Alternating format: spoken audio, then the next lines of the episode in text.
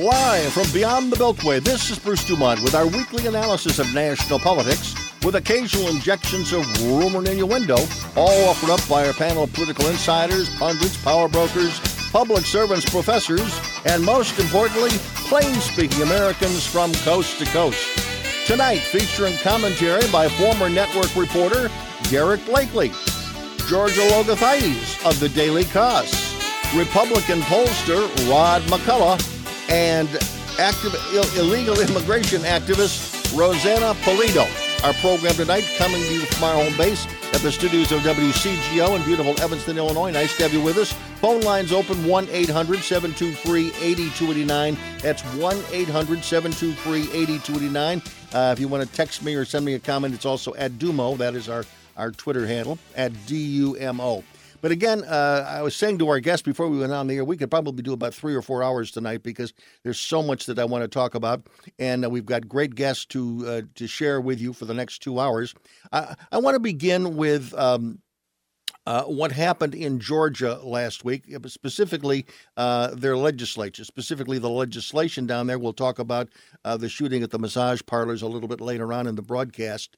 But again, uh, when the election, when our last election was over, Donald Trump made a big point that he thought that the election had been stolen from him. And obviously, a lot of people who supported uh, Donald Trump believed that and believe it today.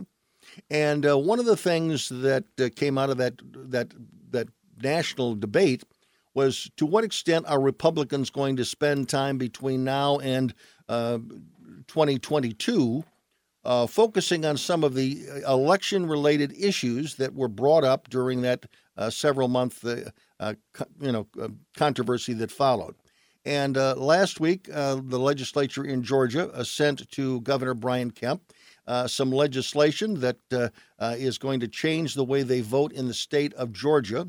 It is just one state where legislatures are reacting and, and moving forward with legislative matters uh, relating to elections and uh, the, the not only the integrity of the election, but also uh, um, the restoration of voting rights or the, the maintaining of voting rights, uh, as many people have described it. So I want to begin the discussion because we've got four real political animals with us this evening, and I want to begin with Rod McCulloch, who was a Republican pollster.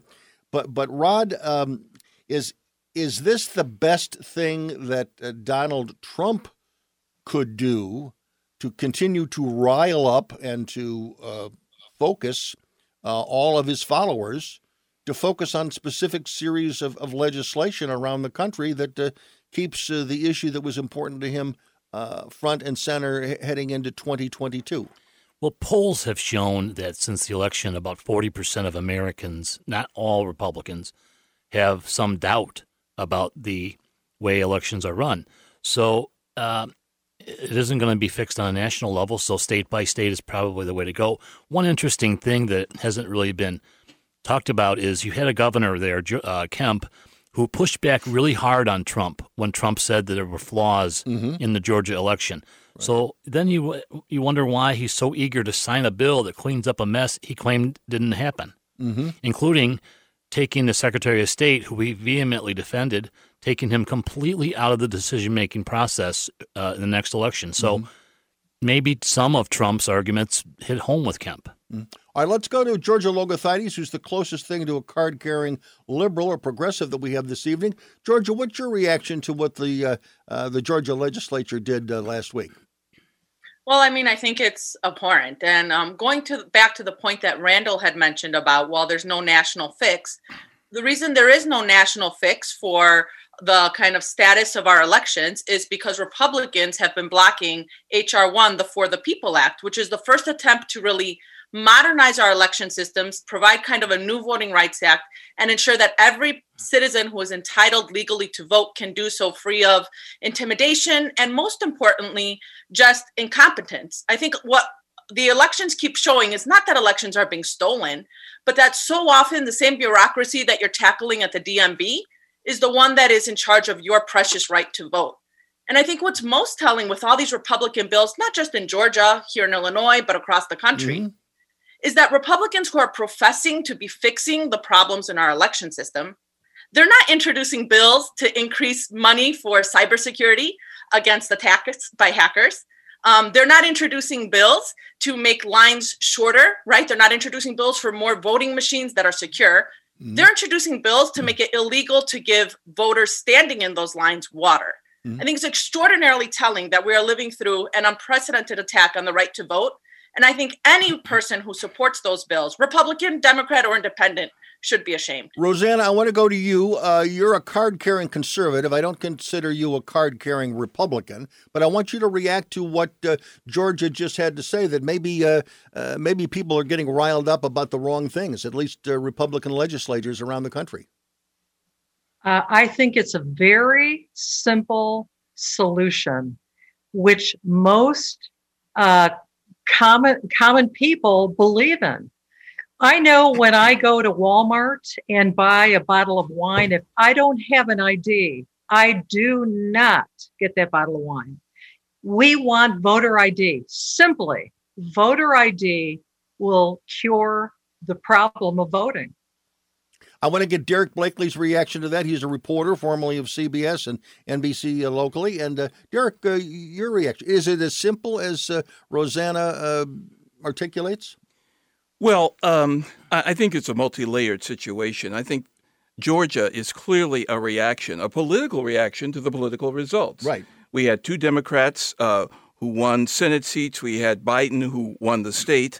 And uh, so the Republicans figure we got to change the rules. And you have the overlay of, of Donald Trump's uh, uh false, yeah. false accusations about the election being stolen.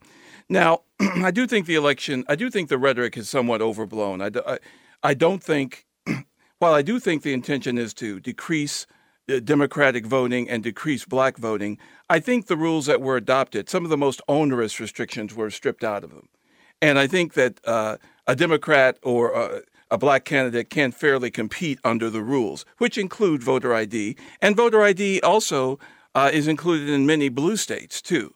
So uh, it, it's a more nuanced situation, but the Republicans set themselves up, um, unfortunately, under the rubric that uh, they are against blacks voting, against uh, widespread voter access, and this is only going to further encourage uh, black registration and black determination to vote mm-hmm. in the off-year election. There is one troubling. There are a couple of troubling. Right. Aspects of the Georgia law. You mentioned the no food and water thing. Right. That's petty. I mean, that's petty, small-minded. But it gets all the head. It's gotten all the headlines because it's so petty. Because it's it's it's it's silly. It doesn't make sense. Well, exactly. I mean, they, there's a cover story for it, but it's it's it's but thin. there but the, but there is there is an explanation for it, which has not been part of the media right. narrative. No, I've, I've heard right. the explanation. Yeah, right. The explanation yeah. is they don't want.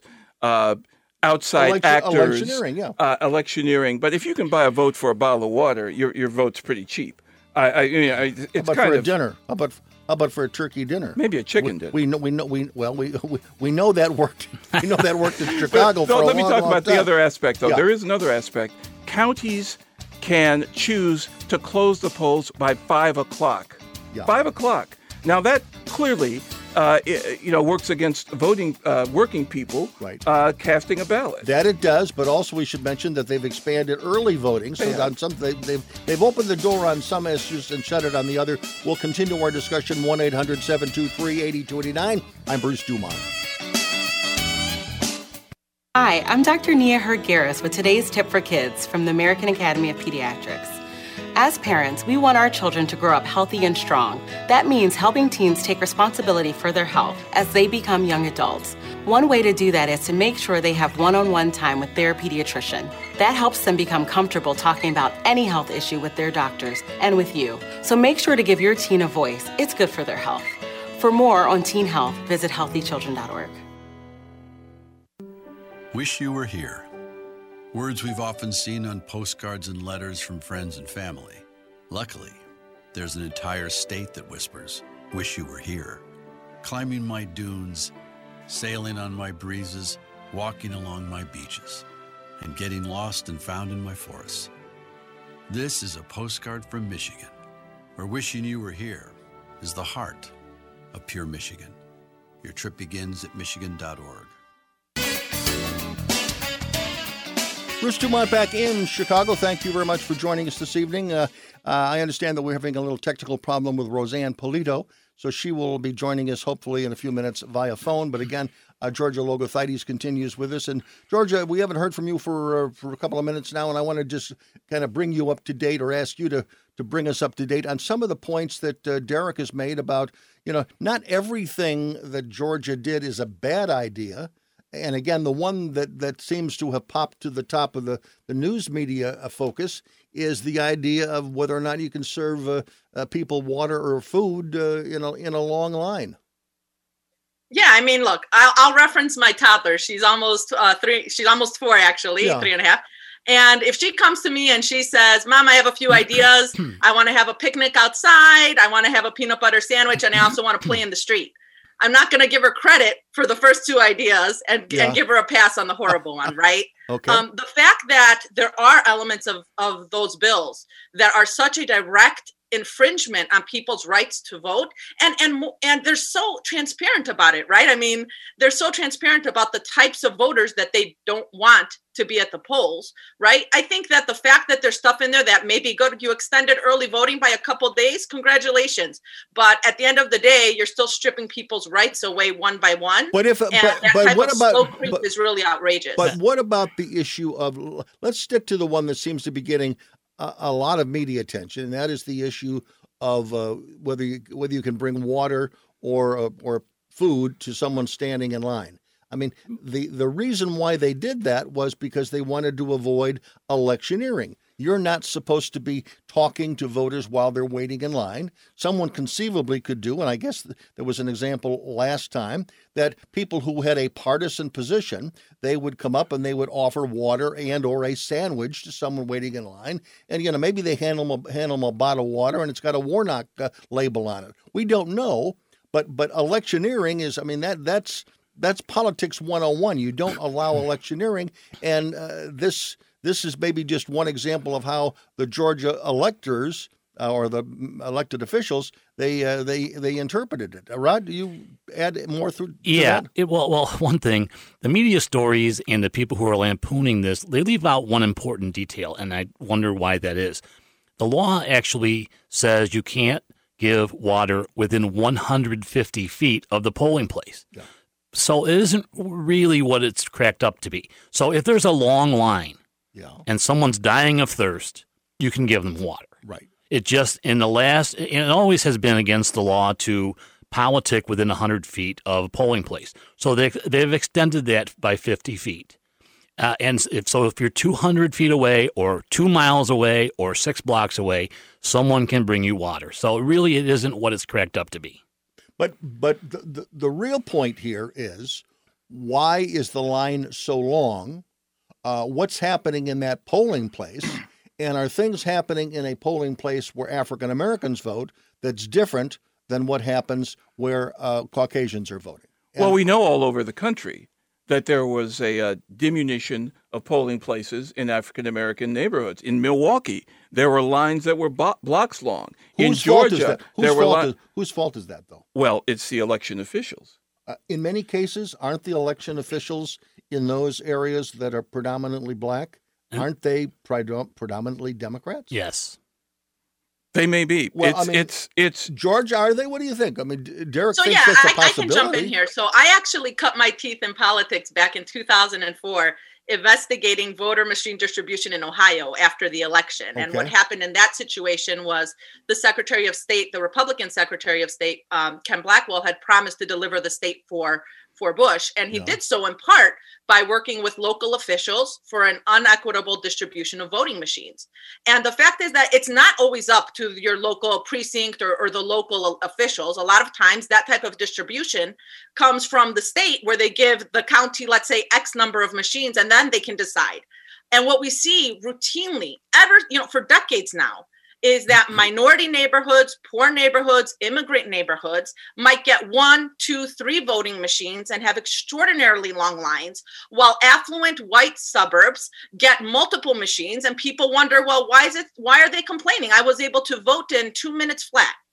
It's empirical the data is there and it's a type of injustice again that's not being addressed by these purported election reformers they're not arguing for rules leading to better distribution and more efficient distribution of voting machines Right. Yeah, well, in in the case of Georgia and Wisconsin, uh, the decisions to reduce the number of polling places, and it's easily Googleable, was done by Democratic local uh, election officials.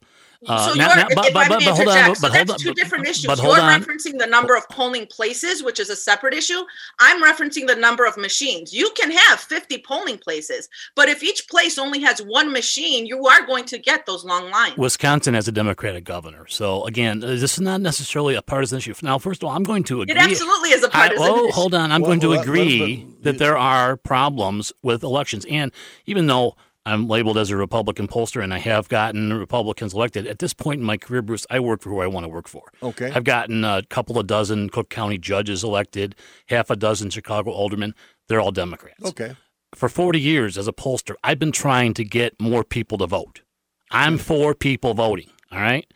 Uh, so, but but but to you know inject some of this, uh, you know, Derek brought up a couple of good points. One was the Republicans allow themselves. Uh, he didn't say that, but I, I'm saying they allow themselves to get cornered into people believing that they want people who are black not to vote. That's their fault for allowing themselves to get cornered into that position. If you actually read this bill, there's nothing in there about race. Every Georgian who wants to vote will still be able to vote. It doesn't cut out any rights. People who say this must not have read the bill because it does not cut out anyone's rights or restrict them in any way to vote if they want to vote. Georgia? Yeah, I mean that's just completely false. We can all remember Trump actually admitted back uh, with the 2016 election when there was lower black turnout. He said, "quote It was great that blacks turned out less." Trump doesn't run the fewer elections. So it's Well- absolutely not true that the Republican Party has some type of benign, nonpartisan election integrity agenda. It's completely transparent. We also see it, by the way, in gerrymandering. We had leaked audio tapes about how they were trying to draw districts specifically to lower the political power of minorities and immigrants. Do immigrants. you believe, Georgia, Let's do you- drop the facade. Do you I mean, live in it- it is Illinois? A political and partisan attempt. You- you- And I think again, it's you can see it in the effect of the bill. If the effect of the bill was supposed to be nonpartisan, then you would see it have an equal effect It does. among ha- it- it- and, it- it and, does. and non-whites. It does. And that's oh, really well, not- well, Georgia, Georgia, let's let Rod respond, It- and then I want to bring Derek back it, it does have an equal effect. It doesn't. It doesn't uh, specifically. What right is curtailed? There are none. Uh, That's a talking point. That's meaningless and mindless. There are not. There's nothing in the bill that restricts any Georgian from voting. Black, white, Hispanic, Asian. Also, the point about gerrymandering. Please, are you going to really contend that gerrymandering is a Republican thing? Do you live in Illinois? No. I mean, no, both in parties Illinois, do it. absolutely. In, in Illinois, it's Democratic partisan gerrymandering. In North Carolina and other parts, it's Republican. Right. But Republicans obviously have a far better agenda at the national level in terms of the representation in Congress. Of course, I'm not going to deny that Democrats have done their their bad gerrymandering here in Illinois as well. But I think going back to your point about what's in the bill, let me ask you then. So if if everything in the bill is completely benign and okay, can I ask you why didn't they actually address the problems that are at the heart of our our kind of disjointed election system? Well, I didn't. For example, well- voter purges. That's a big Republican talking point, right, let's, right? let, let, let's, Oh, let's, let's let him respond to that, and then we're then I want to I want to get Derek involved. Well, well, first of all, I I didn't say I was in favor of every single aspect of the bill. As Bruce said, there's uh, in every bill there's good, some good things and some bad things. And getting back to an earlier point that you made, HR one I don't even believe is con, uh, constitutional. In the U.S. Constitution, in surprisingly plain language, in words, it says that the state legislatures are the ones who make the rules governing elections. That's why you need a state by state fix. Now, I- I'm not here to defend the Georgia Republican Party or Donald Trump on these issues. I'm just saying uh, T- Trump has said all kinds of things that are objectionable about voting and who should vote and who, who isn't voting. But he doesn't run the elections. It's up to the local government elected officials to run elections. And I've been involved in a number of states. I've seen all, the way all kinds of different states do it. And it's, elections are run locally, not nationally. And the same the same and the same rules that apply in New uh, York shouldn't necessarily apply in Wyoming. Derek, I want you to weigh in. Go ahead. Jump in. Well, as I said, any of the topics we've talked about since you last spoke. well, as I said uh, originally, I I think that some of the most onerous uh, elements of the bill have been stripped out, and I do think that Democrats can compete in Georgia under the rules that have now been rewritten. Um, but I also think that the Republican effort, especially in southern states, uh, to restrict uh, overall voting access uh, tells us again why we need a voting rights bill and why we need to reauthorize the voting rights bill to give uh, added scrutiny to some of these actions. What would it do? What would what would a national voting rights bill do uh, in your in your view? Well, it would it would give additional This is above and beyond HR one. Yes, it- well, it's separate from HR one. Okay, yeah. Because we had a voting rights bill for Right. many years until it was allowed to uh, allowed to uh, uh, Fade away. Uh, fade away. It would it would allow uh, stricter court scrutiny of election rules, especially in the South, in the area where we have a, a history of uh, you know blatant racial discrimination, legal discrimination, and it would give the courts more authority to uh, take a closer look at these election rules and make sure that election laws are being fairly drawn and fairly enforced. Okay. When we come back, we're going to switch gears and talk about some other things. We're also going to put put the APB out for Rosanna Pulido, find out where she is. And uh, but we are going to change gears. Uh, and by the way, I'm going to predict that this issue of uh, voting rights. Uh, uh, this is just the first week we've talked about it. We're going to talk about it a lot between now and 2022 because it is going to be a hotly debated uh, topic, uh, not only national but also at the statewide level. I'm Bruce Dumont. Back in a few minutes. Today, millions of people all across America are building a life in recovery from addiction and mental illness, helping themselves. and helping each other. With friends, family, and community lending their strength and support. Join the Voices for Recovery. Together, we are stronger. For 24 hour free and confidential information and treatment referral for mental and substance use disorders, for you or someone you know, call 1 800 662 HELP. Brought to you by the U.S. Department of Health and Human Services. 14 clubs. That's what they tell us a legal golf bag can hold. And while that leaves a little room for balls and tees, it doesn't leave room for much else.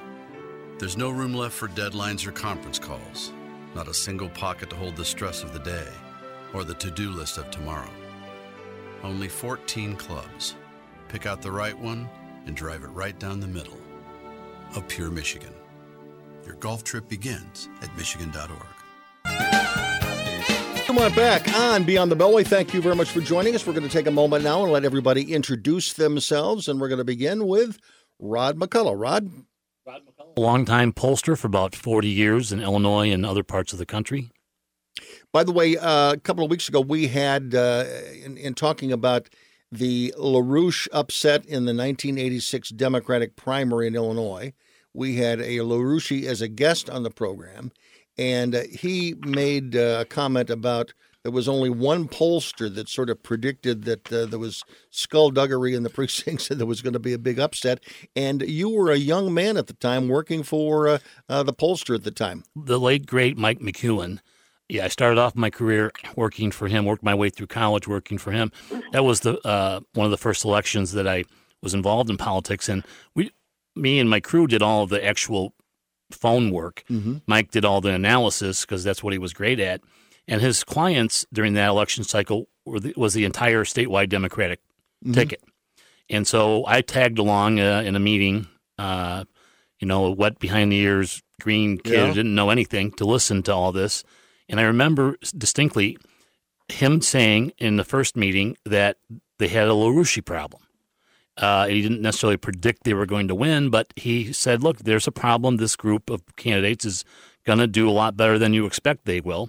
And I distinctly remember Adlai Stevenson, who was the Democratic candidate for governor, dismissing it out of hand, saying, You're out of your mind. You don't know what you're talking about. and the rest is history. Yeah. Derek Blakley. Well, Were um, you, you weren't around for that 86. Uh, I was in Chicago. Yes, You I were. was. You remember covering? Because I, I talked I about it. certainly do. Yeah, I it was- certainly it- do. There was a lot of lot of surprise that was reporters. a wild, wild election. Um, I've spent uh, 40 years as a television news reporter, including um, eight years uh, with CBS Network, and uh, uh, about 32 years uh, here in Chicago. Okay. Georgia Logothetis, tell us a little bit about who you are. I'm Georgia Logothetis. I am a former attorney. I've been involved in policy and politics for over 16 years. Um, I'm currently a nonprofit executive, and I've been a contributing editor over at Daily Kos for it seems like forever. no, literally, what, what, over 20 years? Yeah, almost. Yeah, you've been, and by the way, I mentioned this before we went on the air. When you were first a guest on this program many years ago, you were single. You mm-hmm. are now a mother of three. Yes, three toddlers. Very well, good. Two toddlers and a newborn. Well, next, so, next, she acts next, like a toddler already. next time we want you to bring pictures. Also uh, with us, I understand uh, our uh, Zoom problem has uh, not been able to be uh, resolved, but I understand that we have uh, Roseanne Pulido on the old-fashioned telephone. Rosanna, are you there? I'm I'm here, Bruce. Okay. Thank you. Tell us a little well, bit about who you I are. I am a Latina, and 16 years ago, it, will be in April, uh, will be the 16th anniversary of when the Minutemen, uh, citizens from all over the United States, went to the Arizona Mexico border to show our government that we had a porous border. And kind of uh, from there, I really became involved in the issue. I'd worked for the police department. I saw that aspect of it, uh, illegal immigration.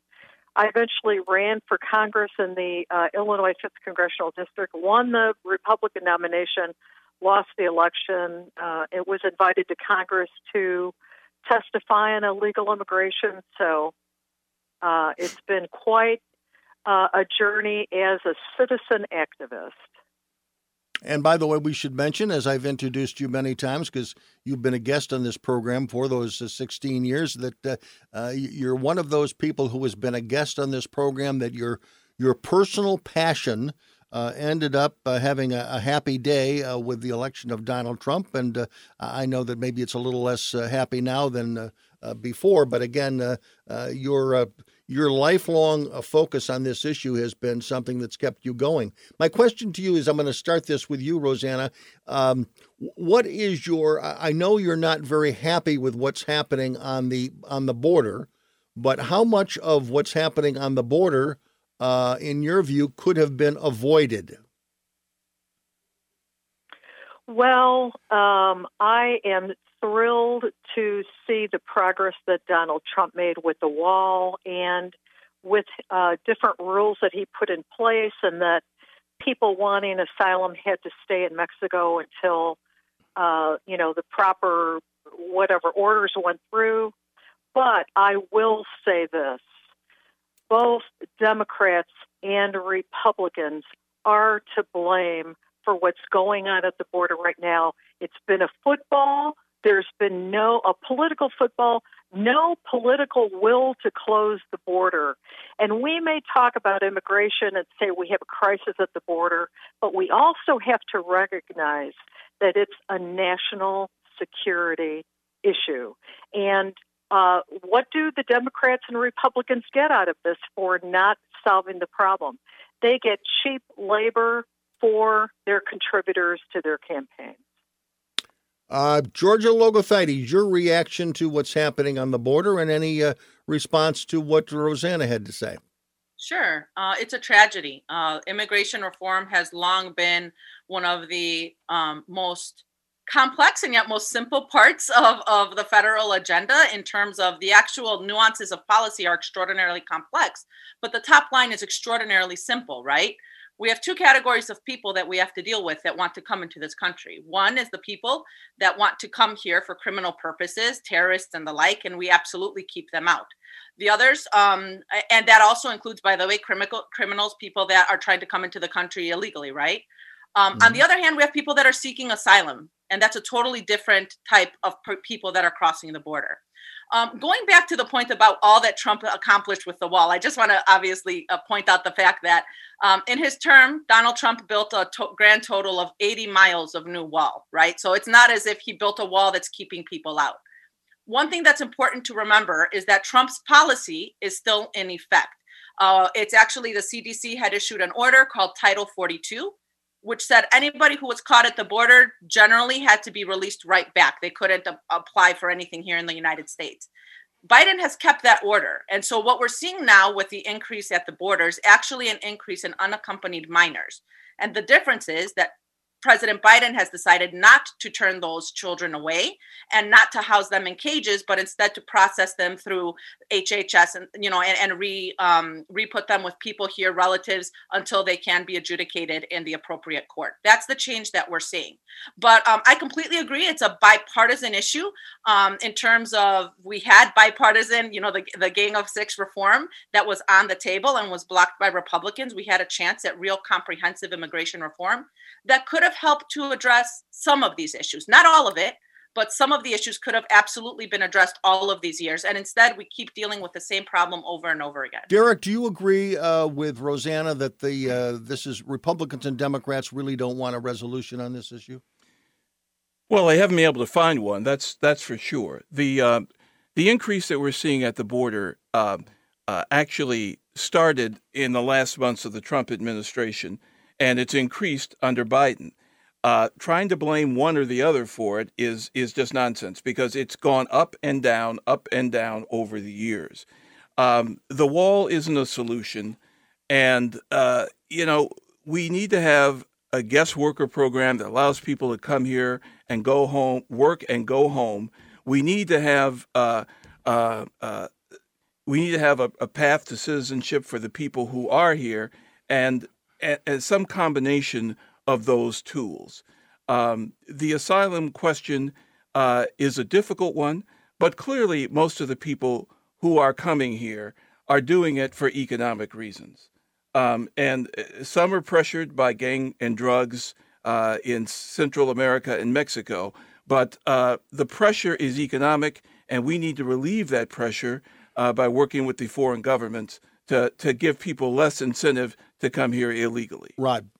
It sounds to me like there's actually a lot of agreement between these three people, and there is also yeah. among average Americans.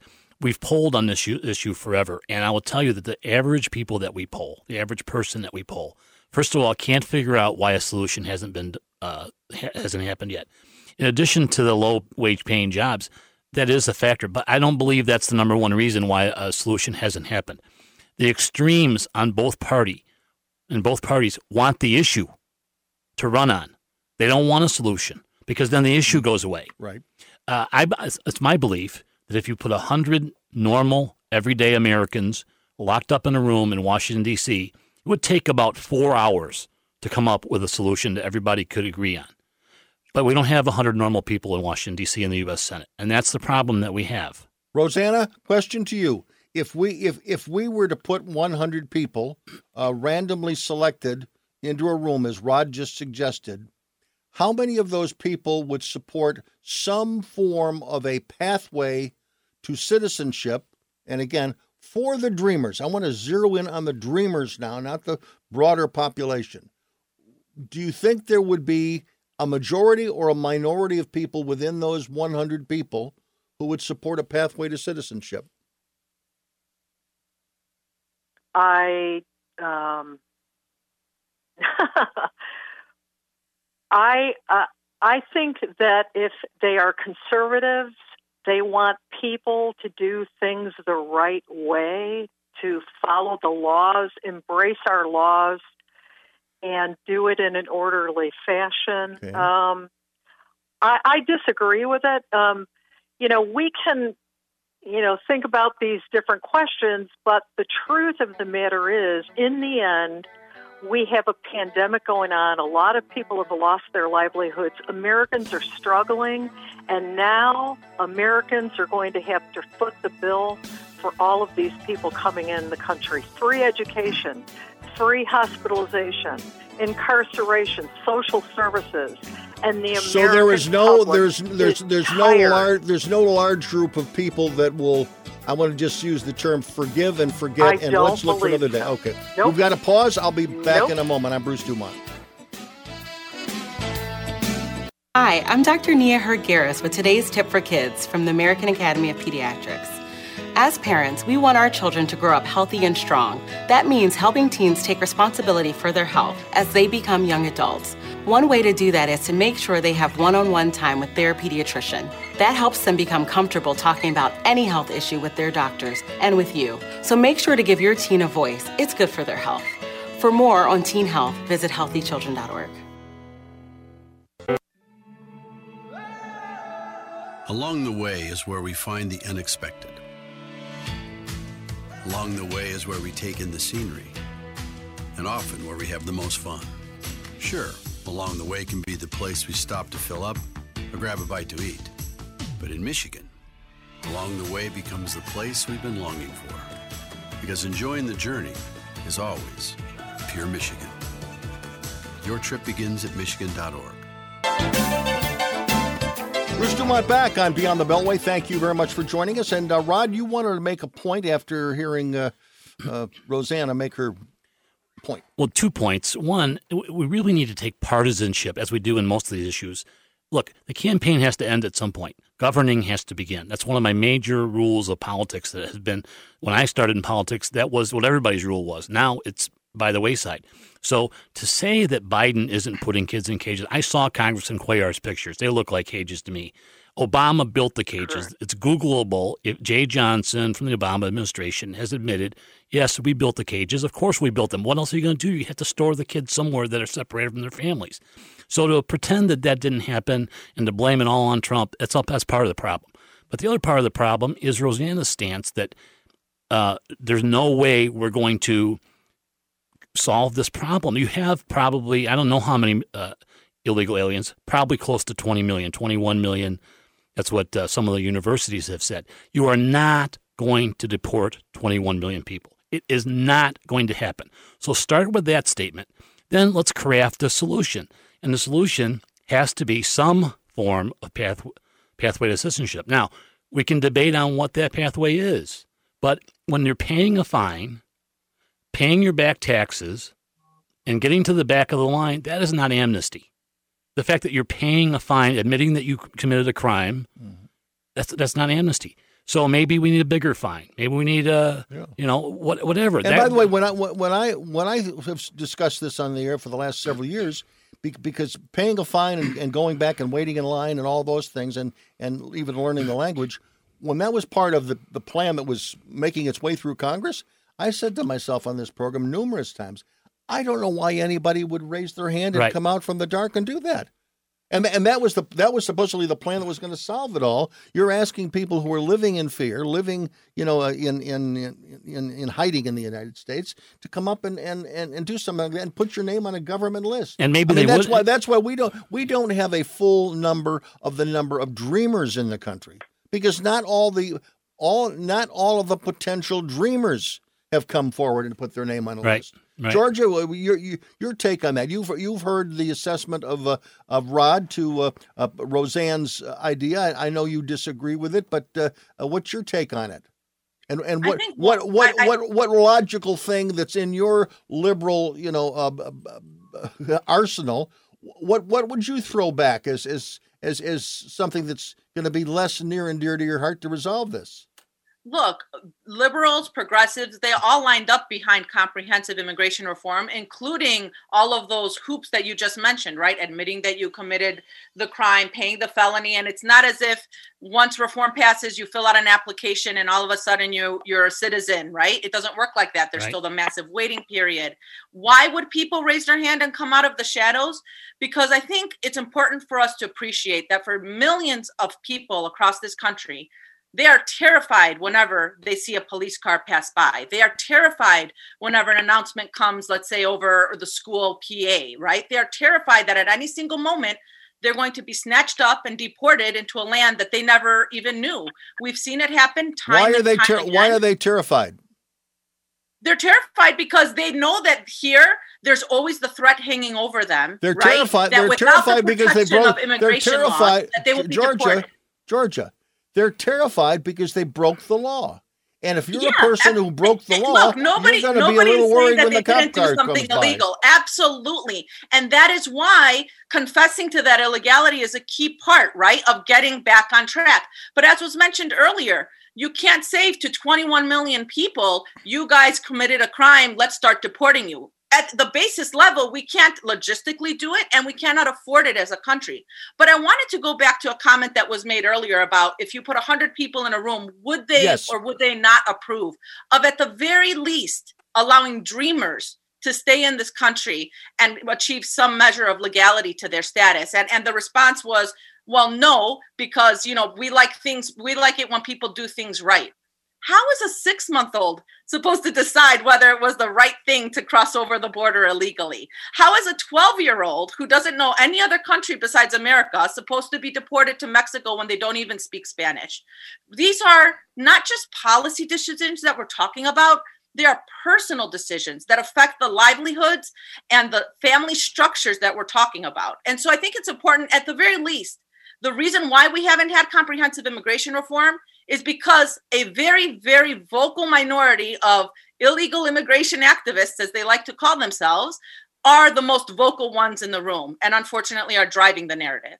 Uh, Rosanna, back to you to respond. Uh, well, I just lost my train of thought. Well, but you know the the example that Georgia gave, she didn't follow it all the way through to the end. Then allowing the dreamers to stay here, that would also allow the chain migration. That again, Americans are going to have to foot the bill for. We can't take care of our own Americans we can't take care of our own veterans. And I think that's the frustration of many Americans saying, can we take care of our people first?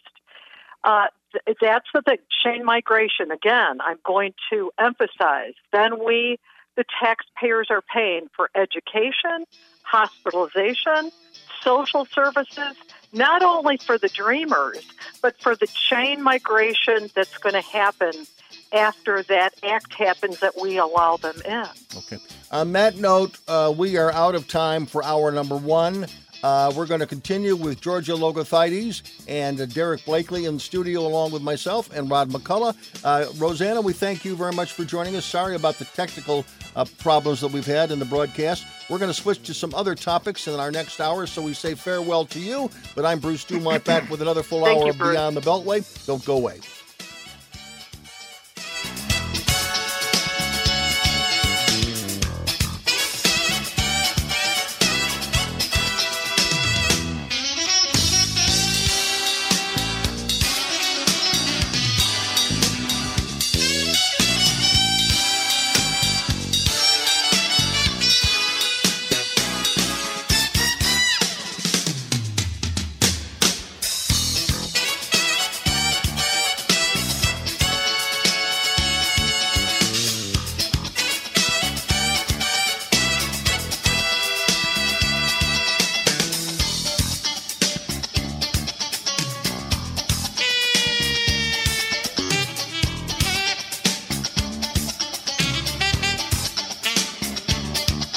Some, news is about their opinions. We believe the news should give you the facts without bias, so you can form your own. We believe in news, not talk. Facts, not opinions. News Nation is on every night at 7 p.m. on WGN America to give you the information you need.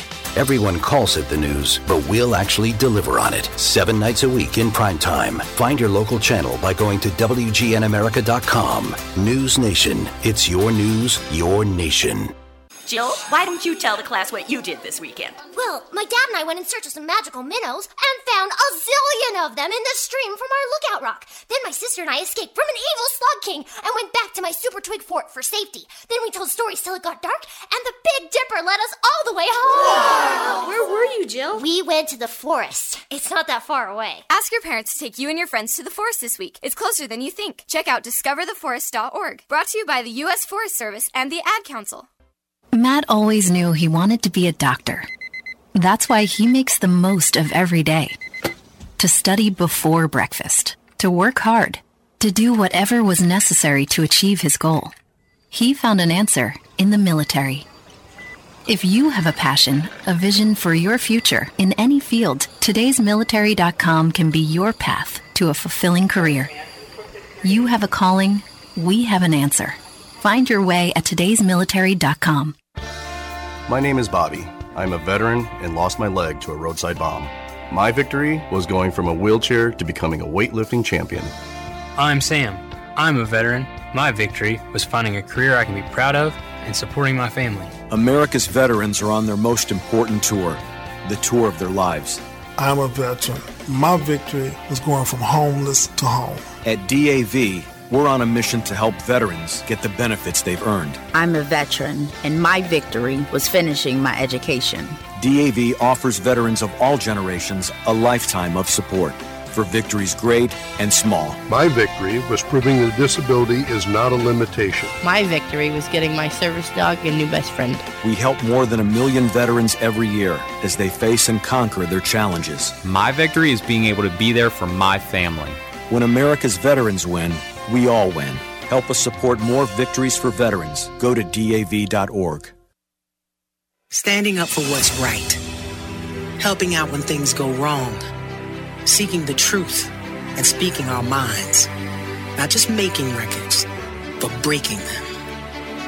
Leading the way behind the camera, beyond the runway, and on the silver screen. Not just making our mark, but making a difference. Now that's a job for a Girl Scout. Girl Scouts, preparing girls for a lifetime of leadership. Bruce Dumont back on Palm Sunday 2021. Nice to have you with us. Happy Passover uh, to all those that may be uh, celebrating uh, Passover. And we thank you very much for joining us this evening from coast to coast and border to border. Rod McCulloch is in studio with me. Uh, he is a, a pollster. And uh, Derek Blakley, former network reporter, joins me. And Georgia Logothetis from the Daily Kos uh, joins us via the Zoom. And I want to begin with one of the big political events of this past week, and that is the president finally had a press conference. Uh, Georgia, uh, did you watch most of the press conference, or what's your reaction to it? I did, and I have to say it was a disappointment. Uh, not because of anything necessarily President Biden said, but because of the media. Um, okay. Not a single reporter asked a question about the pandemic. Uh, this right. is a pandemic that has claimed the lives of over 550 million of our fellow Americans. It's a pandemic that is literally closing down businesses across the country. It's a pandemic that is bankrupting or on, probably going to be bankrupting a lot of municipalities. It's the issue in our country. And not a single reporter thought to ask the president of the United States about the most consequential issue of our time. I thought it was an absolute disgrace. 550,000.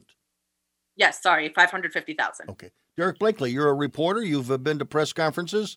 Uh, what what grade would you give the media? And then we'll give the grade to the president. Um, I would give the media a B, and I would give uh, the president uh, actually an A minus, uh, especially for the people who thought uh, he wouldn't be able to get through an hour long press conference right. without uh, uh, wheezing and, and, gasping for breath or be able to hold a, a, a thought. Drooling. a drooling, yeah. um, you know, he's a 78 year old man, and um, I would say that. His performance in press conferences uh, is some is somewhat concerning. He's not he's not um, the sharpest guy at this point in his political career, but I think Americans like him. Uh, I think they approve of the job he's doing uh, overall. The polling shows that, and I think basically they trust him.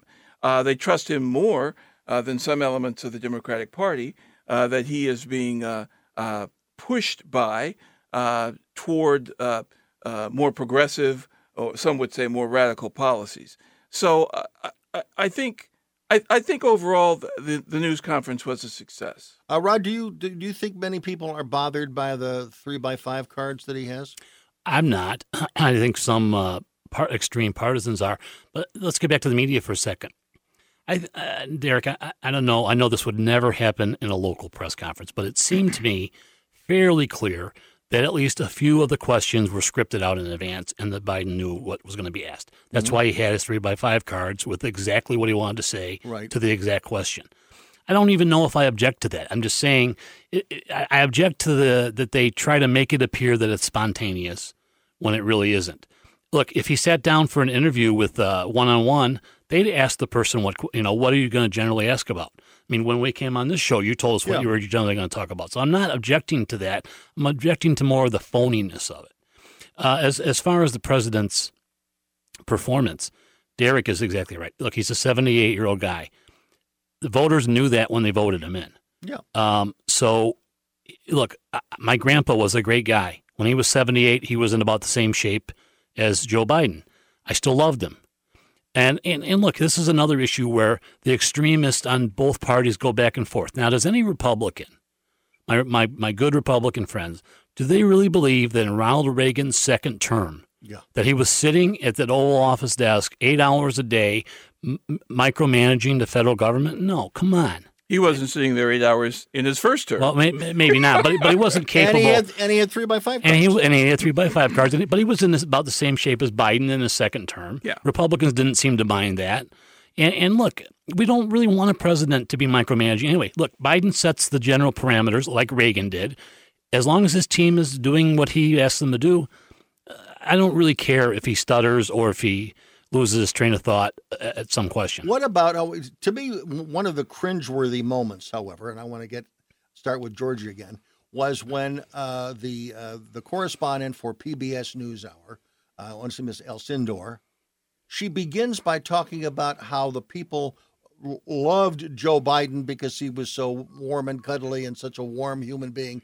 What did you think of that preamble uh, of love coming from a journalist in the middle of a press conference or at the beginning of a press conference, Georgia? Well, if I remember correctly, the president rejected the premise of that question, right? Because it was based on immigration, right? Um, I think that any reporter um, comes to the press conference with the goal of, you know, making headlines with their question, and I think that they phrase it in a way to try and make headlines with their questions. But it, I think it was Um, embarrassing as a journalist. I think, look, I told you, I think the performance of the media in that press conference across the board was embarrassing, and we can get into the wide range of reasons why it was. But just going real quick back to the the prep issue, because I do think it's important. You know, Donald Trump has left the scene, right? And there's this, we all the cacophony of his administration has kind of died down, and I think people are trying to figure out something to make noise about on the right. And you see on on on you know Hannity had you know in all caps that he, Biden was cheating with notes, but the Republicans didn't have a problem, for example, when Trump had notes, or even when his press secretary would come out with a gigantic binder with tabs because Yeah. they knew the general topics that were going to be covered. Right. That's the same thing. Why and look, you? I've prepped candidates, I've prepped people for debates, I've prepped people for press conferences, media training. If you send in your person without cards and without notes, then that's malpractice on your part. Some people even objected to his seating chart with pictures of the reporters Yeah. and their names.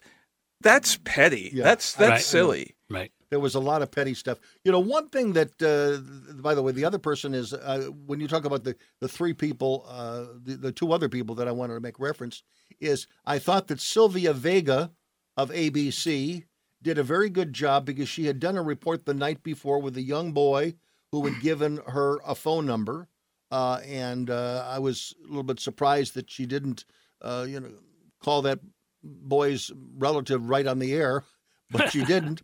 But again, uh, she brought it up to the president. The president, uh, you know, responded the way he did, and uh, also I thought that uh, uh, Kristen Welker from NBC, she got a lot of questions in. So I mean, they they were they were geared and they performed very well. I thought in the press conference, more more so than the president's response to it. But I don't I don't think he handled the question about the young boy very well. He basically said, "No, we're we're you know we're gonna we're gonna send him back." Yeah, he said we're going to we're going to we're going to make sure that his family is is contacted, Contacted, yeah. as soon as possible. Yeah. Um, I I don't know what else you'd want him to say. No, You, you know, Bruce, I, I'll I'm tell you. surprised that ABC hasn't contacted that kid. I, I- I'm not that upset if Biden waits another 65 days or whatever to have another press conference. No, I don't care. For one thing, when Trump was having his every day during the COVID uh, crisis, who thought that was a good idea? I didn't. I, I, it did him more He did. harm. it did him more harm because he he he'd allow the reporters to bait him. He'd get way off subject on all kinds of ridiculous things that had nothing to do with COVID, which is when he would make wild exaggerations that they'd come back and say lied. He lied. So I, look, as long as they're sending people out to answer questions, it doesn't have to be the president all the time. Yeah, I agree. one other thing he talked about was he, he talked about uh, the, uh, the, the, the, the the triangle uh, countries that are sending many of these uh, folks towards the border. Uh, and then he talked about the importance of working with them to stop the problem in their countries. And then later in the press conference, he talks about the leaders of those countries being corrupt. So I'm wondering uh, whether or not he's going to get be well received when he tries to talk to these corrupt leaders. Back shortly. Hi, I'm Dr. Nia Heard-Garris with today's tip for kids from the American Academy of Pediatrics. As parents, we want our children to grow up healthy and strong. That means helping teens take responsibility for their health as they become young adults. One way to do that is to make sure they have one on one time with their pediatrician. That helps them become comfortable talking about any health issue with their doctors and with you. So make sure to give your teen a voice, it's good for their health. For more on teen health, visit healthychildren.org. Wish you were here. Words we've often seen on postcards and letters from friends and family. Luckily, there's an entire state that whispers, Wish you were here. Climbing my dunes, sailing on my breezes, walking along my beaches, and getting lost and found in my forests. This is a postcard from Michigan, where wishing you were here is the heart of pure Michigan. Your trip begins at Michigan.org. Bruce Dumont back from Evanston, Illinois, the studios of WCGO, uh, just a stone's throw from Northwestern University. And we might also add just uh, a longer stone's throw from Loyola, which, again, we're sort of licking our chops that they uh, lost uh, recently in the basketball tournament. But there's been a lot of great basketball going on out there. But I don't know, I don't know how anybody uh, stops Gonzaga. Boy, they are they are a wild, wild bunch of guys. Let's speaking of Washington, let's go to the state of Washington. Dave is listening to us. Dave, go ahead. Hey, Bruce Gonzaga. That's uh, go Zags. That's this Right. is the town of Zaga, where I where I'm speaking from. There's a town of So, Zaga. yeah. There's a town of. Gonzaga. Uh, no, this is the town, Spokane, Washington. That's where the Zags. Oh are no, no, located. this, no. This I this I this I know. I, I I visited that university when we did our show from KXLY a long, long time ago. That's exactly the place I'm calling from. Is uh, Spokane, Washington. So yeah, go Zags. Um, and uh, the things I was calling about basically was in regards to you. You just spoke about the uh, Biden press conference. Well, Yeah. that was one of the things I did not think it went that well either. Uh, I would go in that camp, uh, especially seeing as though you get this idea where uh, he will only take questions from selected people. Uh, for example, Fox News did not get a question. Right. Uh, and there's been multiple times now that the president has not called on Fox News. And if anyone wants to compare a press conference between Biden and Trump, and Trump with basically no note cards and just taking calls or taking questions left and right from any any takers, he's just you know rapid fire. And you look at Biden. Biden is slow and looks, you know, just so out of or uh, disorganized. He can't retain his thoughts. He needs assistance with his cards. He only takes a few questions, and in about an hour, he took as many questions as Trump would take in about 15 minutes. Uh, it's just the, the the the cognitive ability difference. I would make a bet with anyone uh, if they took cognitive tests between Trump and Biden, Trump would blow him out of the water. And it's disappointing that you have people who are willing to say, you know what, because I hate Trump so much, I'm willing to vote for some guy that is totally not qualified to be running this country right now. You need someone that's quick on their wits to deal with foreign people. You- You're going to have Biden sitting down talking to Putin or talking, you know, with North Korea or China. China and, and Russia will just wipe him over the floor if he's having a meeting with those people because they're they have their wits about them. I want to go mean, I to. just can't I want to, people. Dave. I want. I want Georgia Logothetis to weigh in. Georgia, you are a card-carrying liberal progressive. Uh, I'm sure you're happy. There's a Democratic president. You're probably not ecstatic that that person happens to be, uh, uh, you know, Joe Biden. But again, he, he'll he's the best that will do. Um, did you like when he said that he's likely to run for reelection? Yes, absolutely. I mean, I, I I don't want my president to kind of throw in the towel early on, but look, your your caller is correct that there is a huge style contrast between former President Trump and President Biden. Mm-hmm. But I'll tell you what, I'd rather have a president who can govern at a desk than somebody who puts on a show at a podium. There you go. I would rather have someone who can think logically and critically on anything that comes at him than someone who takes five minutes to remember what the question was, says, Well, what is that about? Let me think again. I mean, I need someone who's quick on their feet, running the country of the United States of America, making literal decisions on, you know, are we sending people to war? What are we doing? Yes, he has advisors, but anyone who doesn't want, I mean, I wouldn't want someone who doesn't have good cognitive ability running a company, just a Fortune okay. 500 company, let alone the United States of America. Dave, uh, let me just ask you a question. First of all, we're gonna we're gonna end this focus, but I want to ask you a question. Okay. I assume we're going to put you down as a as a pro Trumpster and, and, and, and not a big fan of the president's. But I, I want to switch gears. No, I'm not really pro Trump. Okay, then then let me let me ask this question because I want to get your reaction. You're a man from Spokane, Washington. I want to get your reaction to the other big stories of this past week, and that is the shooting in Colorado and the shooting also in Georgia uh, involving the massage parlors.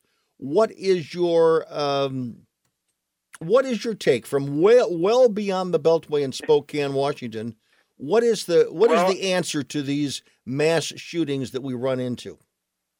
As a gun carrier of both a a, uh, a handgun and a rifle, a rifle which many people would consider a assault weapon mm-hmm. because of how they like to characterize things. Mm-hmm. Uh, I can tell you that the interesting thing about being a gun owner is I've had my guns out. I've been cleaning them. I've had them done cleaning, totally empty, sitting on my counter. And you know the funny thing is they've never shot anybody. I've never had my any of my guns just randomly shoot uh, someone, myself, anything on accident. Someone has to shoot a gun. And so it gets so frustrating to see politicians and these media sensationalists on TV and the radio get into this whole thing of every time there's a shooting, we focus on, oh my God, guns, guns, guns. We need to stop guns. Even though if you look at all these mass shootings, like even this, these latest ones, the guns are purchased legally or they're stolen. And anything that you do to any of these legislations that they try to put in, do not change that because the guns were already purchased legally. So making you know all, all the the types of new legislation they want to put in doesn't fix that. A lot of these uh, these incidents are handguns, and now all of a sudden you want to ban handguns. You know the number of bullets, it's just crazy. You can reload right. uh, magazines if you want to. It's just it's just nuts. Dave, stand by. I want to ask our guests a question. Uh, uh does anybody uh, in the discussion this evening? Does anybody believe that a waiting period would have been changed any of the incidents just this past week? Rod. Well, I think isn't there a waiting period already? I, I believe there's a federal yeah. waiting period of three days. There is. Okay. So I don't know that, that that's a solution, but but look, uh, uh, this is another issue that reasonable people can disagree, and but also if you had reasonable people at the table, you'd have solutions for this. One of my, i have never owned a gun, but I'm a gun person in the fact, in the belief that don't tell me I can't defend my home or my family if some ne'er do well decides to break into my home. Uh, I'm never going to accept that argument. I don't live in a neighborhood that I feel a need to do to protect myself. But if I did live in a neighborhood where murders happened on a uh, or burglaries happened on a regular basis, I would own a gun. And I don't believe any politician who has armed bodyguards paid for by the taxpayers defending them uh, can tell me otherwise. So I have a problem with the people that seem almost gleeful when a mass shooting happens so they can dance on the graves of the victims and politicize their deaths. I have a problem with that. Uh, Derek. Well, I'm not a gun fancier. I'm not a gun owner. Um, the most safe I've ever felt in my life was when I lived uh, in in uh, London for three years, uh, where nobody has guns because they're basically, excuse me, I'm sorry, right. they're um, they're all but outlawed. Um, but I know that wouldn't work in the United States of America. I wouldn't uh, propose that.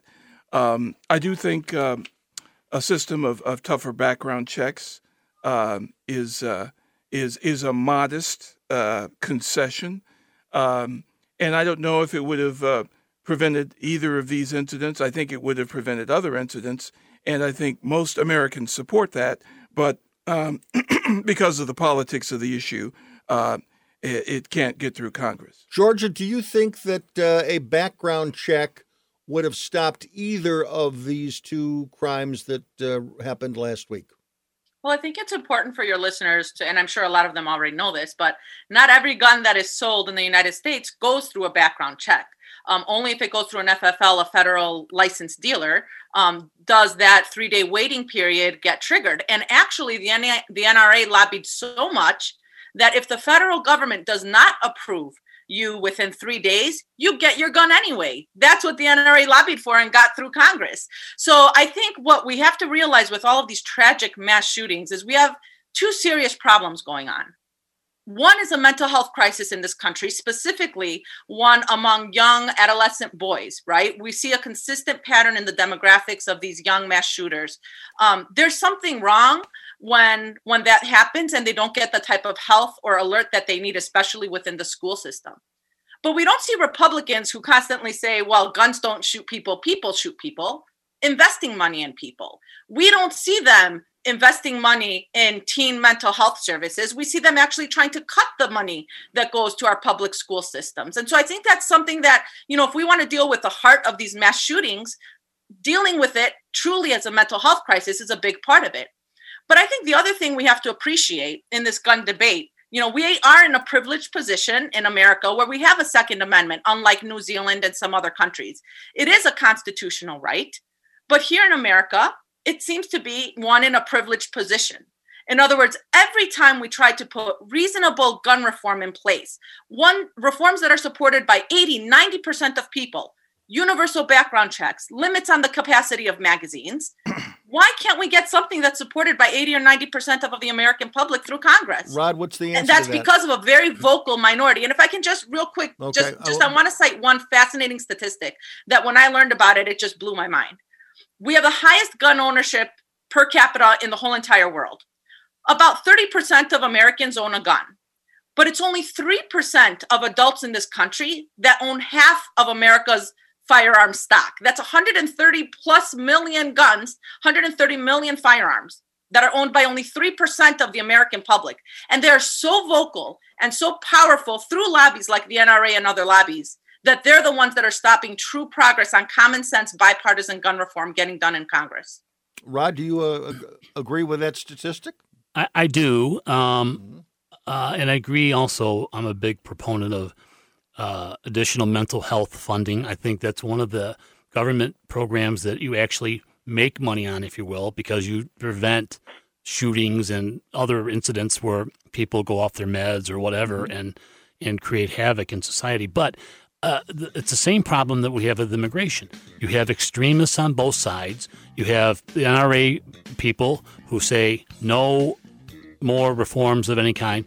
But let's be honest, the overwhelming majority of gun sales do have background checks. Very few don't. Hey, I'd like to throw a quick final thing in is that one of the things all of your guests seem to say they aren't familiar with guns, and gun familiarity is one of the reasons that we have such a fear in this country because people aren't used to being around them and handling them, and you're you're afraid of the unknown, and that's what causes people to be so Dave, scared. we've got to say tax we got to say farewell. I'm Bruce Dumont. Back shortly.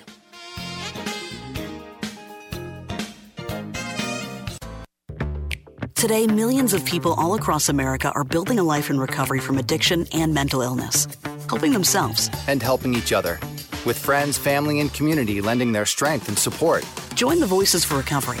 Together, we are stronger. For 24 hour free and confidential information and treatment referral for mental and substance use disorders, for you or someone you know, call 1 800 662 HELP. Brought to you by the U.S. Department of Health and Human Services.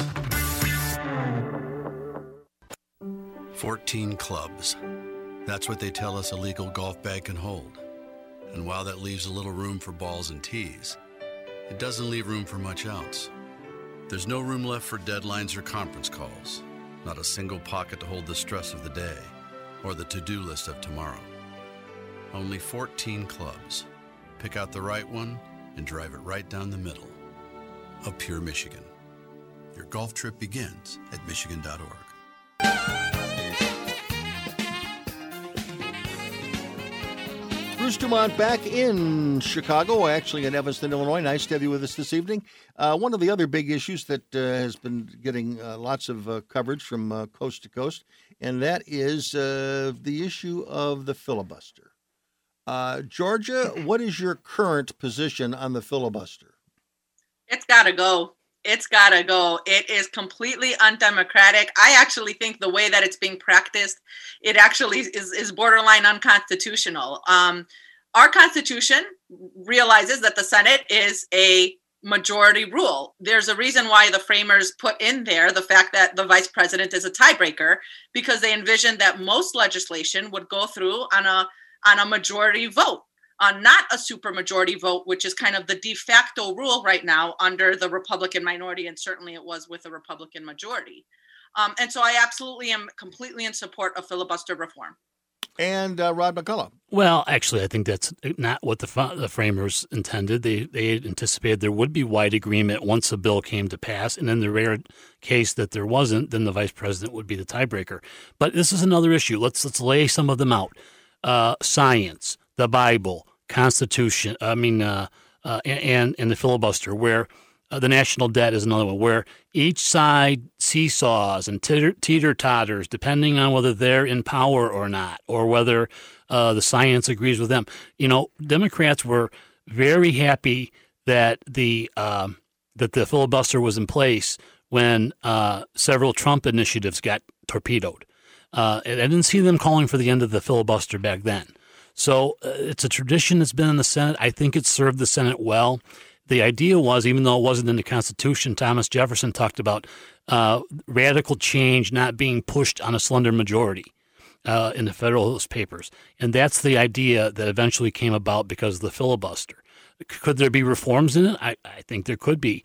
But uh, when you have a 50 50 Senate, the country is evenly divided. You just shouldn't be able, whether whichever party is in power, you shouldn't be able to just jam something down uh, the other side's throats. If you have a healthy majority in the Senate, you know, for instance, Obamacare passed with 60 votes. The president, for a short period of time, had 60 votes in the Senate. They couldn't filibuster it. And that's the way politics should work. If you have a slender majority, work it out. Derek Blakley. I think the Democrats uh, are being somewhat short-sighted in the in the current uh, fervor to get rid of the, the filibuster, because uh, they're not always going to be uh, uh, have a slim majority that they do now, and when they're in the minority, uh, they would like to use the filibuster to to block legislation that they don't particularly like. It is a it is a device to uphold minority rights and to um, to temper the tyranny of the majority, and that's an important factor. However, we also have to look at uh, many, many important issues. Some of the issues we've discussed uh, uh, tonight uh, have have basically come to a stand, standstill. Uh, gun control, immigration, voting rights. These are the kinds of measures that we have seen no action on, uh, even though many of them are widely favored in the country. and ultimately, it comes back to a filibuster. You can't get it through the Senate. So I don't think the framers intended uh, the the Senate to be a uh, uh, a device or a chamber uh, that perpetually held off action on important issues for decades, and that is really the biggest threat to the filibuster is the the uh, inaction we've had on so many important issues. But Derek, you you kind of make my point for me. I agree with you. That's not what the founders intended. They they intended that legislators would be able to come to a compromise and achieve stuff for the American people. And whenever that didn't happen, then the vice president would be the tiebreaker. And that's the way it is supposed to work. So let's take the Dreamer, uh, go back to the Dreamer issue for just one second. President Obama, 30 some times, said, Hey, I can't just sign this paper and do this. We need legislation. And that is the way it was supposed to work. So he should have, could have, should have, maybe tried to go to the Senate and say, Look, I really want this done. What do I have to give you to get that done? Yeah. That's the way the framers intended it. Right. And you come to a meeting of the minds, you meet in the middle, you don't get everything you want, the other side doesn't get everything they want.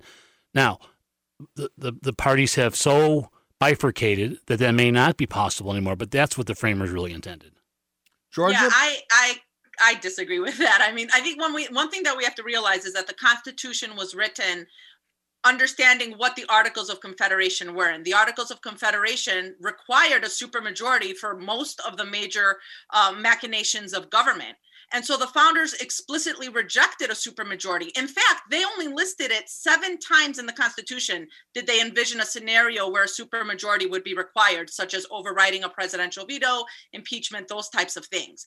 trust me, the, the founders did not envision what's going on right now, which is that the mere fact that there's two parties in Congress means that somebody that won millions of more votes right? The party that won millions of more votes has to somehow scavenge for 10 votes from the other side, the losing agenda side, in order to water down their agenda and get something passed. Alexander Hamilton actually referred to the supermajority, right, as uh, something that destroyed the energy of government. And I think that's what we've seen. The reason why people hate Congress so much the reason why Congress's approval is in the single digits sometimes, no more than 12% usually, is because Congress doesn't do anything that affects people's lives because it is, paralyzed by arcane rules that are held hostage by a minority. And it should not operate like that, even in a body such as the U.S. Senate. And again, that's how the framers set it up that you had two U.S. senators in every state, even New York and in in this case Utah, uh, who couldn't be more different in population. At that time, it was New York and say South Carolina. Uh, that's the way they set it up, so that each state had mm-hmm. equal representation. But let me make another point: the American people could change this. They, it seems to me that even though Congress has a low uh, approval rating and blah blah blah, the American people really like divided government. If they didn't, I think they do. If they didn't, they'd elect 60 U.S. senators of one party or another. Right and and they haven't in a long time. So it's what the people have decided that they want. It's up to the leaders to again work it out, and they're failing on that.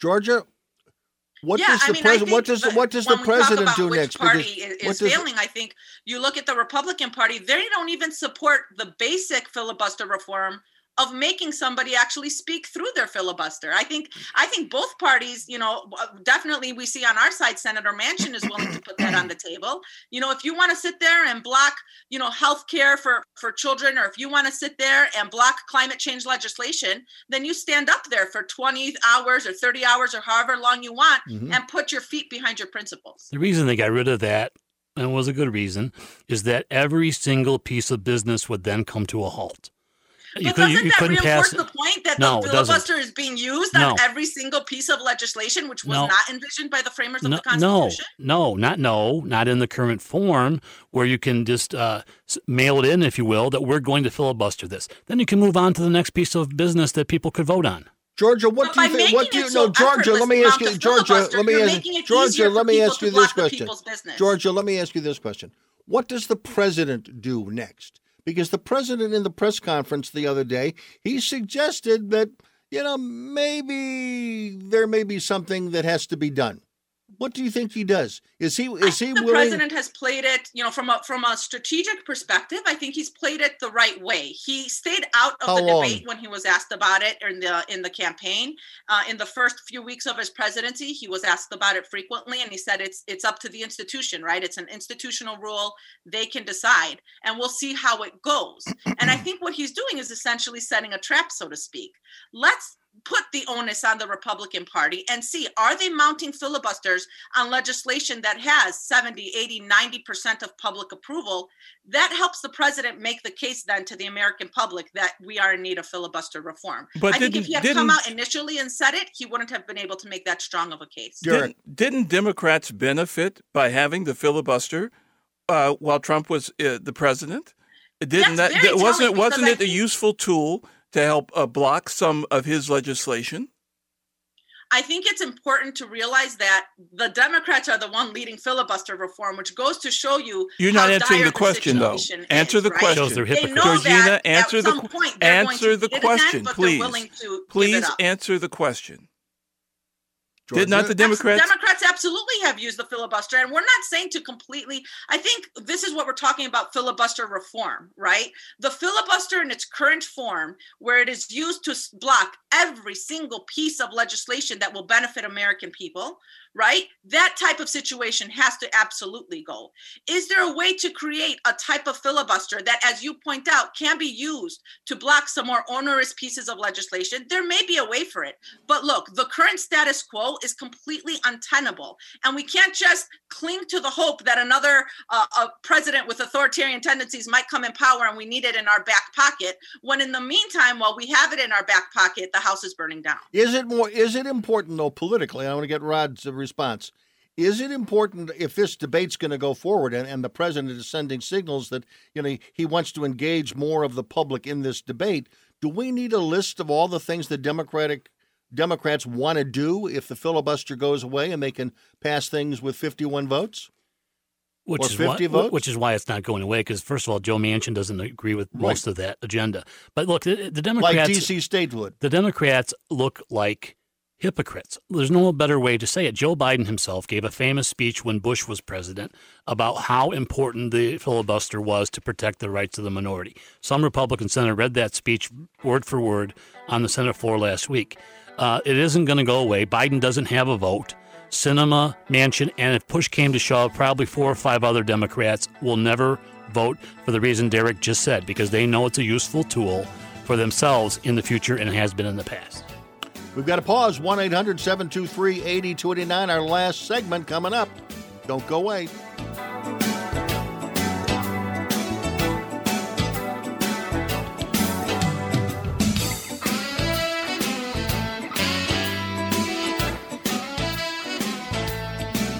Hi, I'm Dr. Nia Heard-Garris with today's tip for kids from the American Academy of Pediatrics.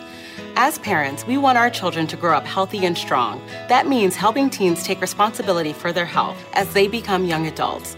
One way to do that is to make sure they have one on one time with their pediatrician. That helps them become comfortable talking about any health issue with their doctors and with you. So make sure to give your teen a voice, it's good for their health. For more on teen health, visit healthychildren.org. Along the way is where we find the unexpected. Along the way is where we take in the scenery, and often where we have the most fun. Sure, along the way can be the place we stop to fill up or grab a bite to eat. But in Michigan, along the way becomes the place we've been longing for.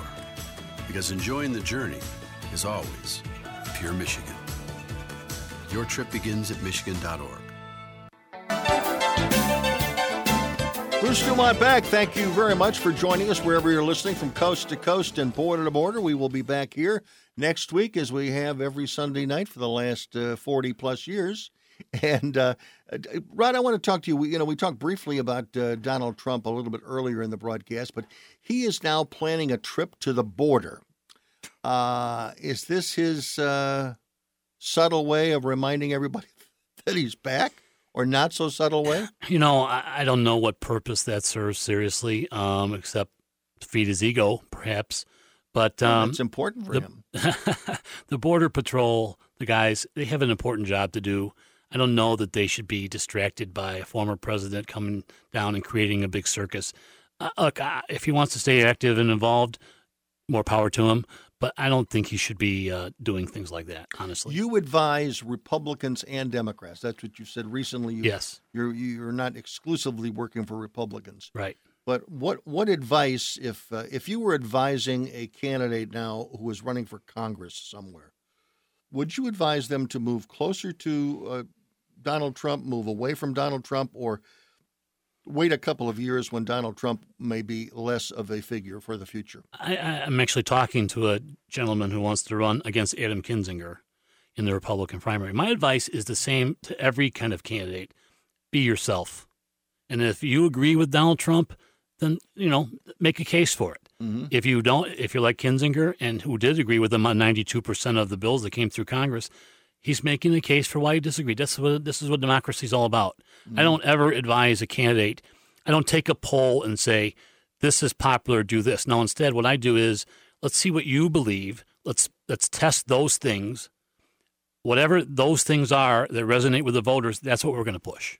And so, if you agree with Trump and that's what you want to run on, full speed ahead. If the candidates that you speak with, and again, you don't have to name names, but the candidates that you have that uh, sort of heart to heart talk with, do most of them know what they really want to do, or is it more of a ego trip? I would say, uh, especially beginning candidates aren't necessarily that well versed in the nuance of what policies are, but most of them have a clear sense of what their values are. Meaning, uh, are they uh, a pro Second Amendment or anti Second Amendment person, as an example? Um, fiscally, they uh, they have a general idea of do we want to invest more in education or do we want to have tax cuts? That's a broad generalization, but they generally, starting out in a campaign, they wouldn't be running if they didn't. Most of them didn't know generally what they wanted to do. Georgia, let me ask you this question. Uh, obviously, we're a long way away from the 2022 uh, congressional races, but uh, the Senate is something that uh, everybody is looking at very closely. Uh, there's going to be more Republicans up for reelection in 2022 than Democrats, I think almost twice the number. Uh, some Republicans have already announced that they will not seek reelection, primarily in Pennsylvania and Ohio. Uh, do you think there's a good chance that uh, the Democrats could make some inroads and perhaps take control uh, or expand uh, control in the Senate? I think it's way too early to tell. I think a lot of it depends um, not just on the quality of the candidates, right? I mean, anyone who's done campaign consulting knows that at the end of the day, um, candidate quality is huge. You can have someone who's great on paper, but if they don't know the retail politics, if they don't know how to do the ground game, it doesn't mean anything. And so candidate recruitment becomes huge for the midterm cycle. Um, and then also you have that against the overlay of this new electoral landscape. The rules that were in place in 2020 are not going to be in place in the midterms when it comes to who can vote when they can vote, and how the votes are tallied. Uh, Derek, your reaction to uh, the, uh, the, the hotness of the 2022 uh, primaries? I, I, really don't think, despite the hand wringing uh, by the Democratic Party, I really don't think the election rules are going to uh, matter as much as the commitment and the dedication of the electorate um, in 2022. And you know, the mid-year elections are always a uh, uh, a mid-course correction or a, a, a Midwest referendum, a, a, mid midterm referendum on the mm-hmm. presidency. Mm-hmm.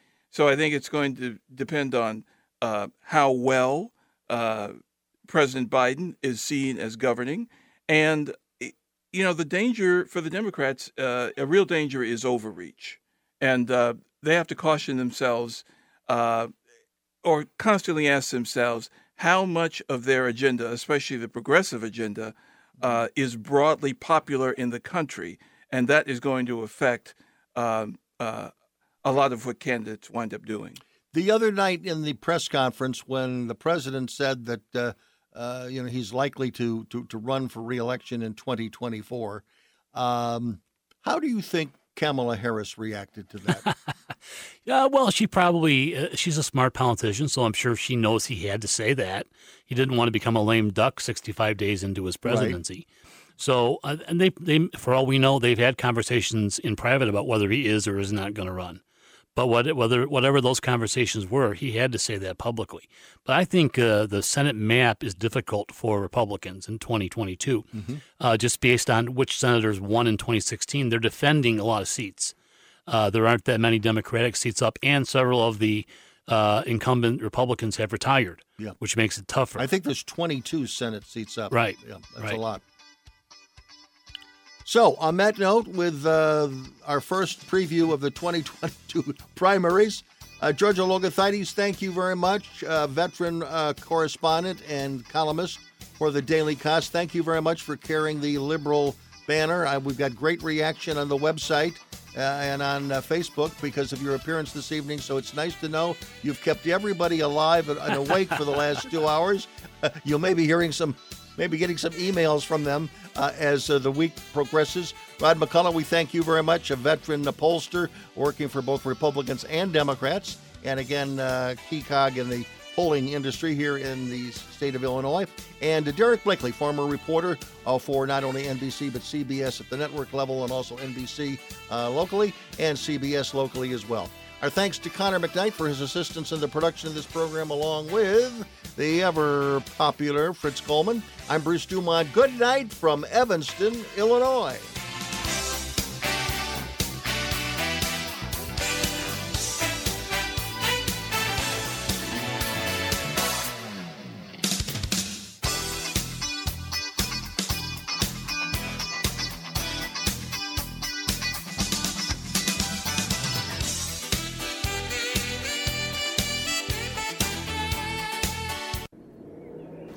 What is hope?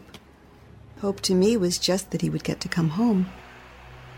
I had no idea how hard it would be once he got back. I wish she'd stop drinking so much. She thinks it's helping, but it's not. I hope she sees that soon. I act like I don't care if he comes to my games. But I hope he does. I used to hope he'd find happiness again. Now I hope our marriage makes it. I hope Grandpa will get help. He thinks it's too late, but it's not. With everything that he's going through, I hope he sees a counselor. I just want my brother back. I hoped he'd get help. Stop hoping things would get better on their own. He told me to stop asking. I didn't. Then one day he asked for a ride. Hope is knowing there are other families just like yours, that the veterans they love got help and recovered. Go to maketheconnection.net and turn hope into action. Matt always knew he wanted to be a doctor. That's why he makes the most of every day. To study before breakfast, to work hard, to do whatever was necessary to achieve his goal. He found an answer in the military. If you have a passion, a vision for your future in any field, today'smilitary.com can be your path to a fulfilling career. You have a calling, we have an answer. Find your way at today'smilitary.com. My name is Bobby. I'm a veteran and lost my leg to a roadside bomb. My victory was going from a wheelchair to becoming a weightlifting champion. I'm Sam. I'm a veteran. My victory was finding a career I can be proud of and supporting my family. America's veterans are on their most important tour, the tour of their lives. I'm a veteran. My victory was going from homeless to home. At DAV, we're on a mission to help veterans get the benefits they've earned. I'm a veteran, and my victory was finishing my education. DAV offers veterans of all generations a lifetime of support for victories great and small. My victory was proving that disability is not a limitation. My victory was getting my service dog a new best friend. We help more than a million veterans every year as they face and conquer their challenges. My victory is being able to be there for my family. When America's veterans win, we all win. Help us support more victories for veterans. Go to DAV.org. Standing up for what's right. Helping out when things go wrong. Seeking the truth and speaking our minds. Not just making records, but breaking them. Leading the way behind the camera, beyond the runway, and on the silver screen. Not just making our mark, but making a difference. Now that's a job for a Girl Scout. Girl Scouts, preparing girls for a lifetime of leadership.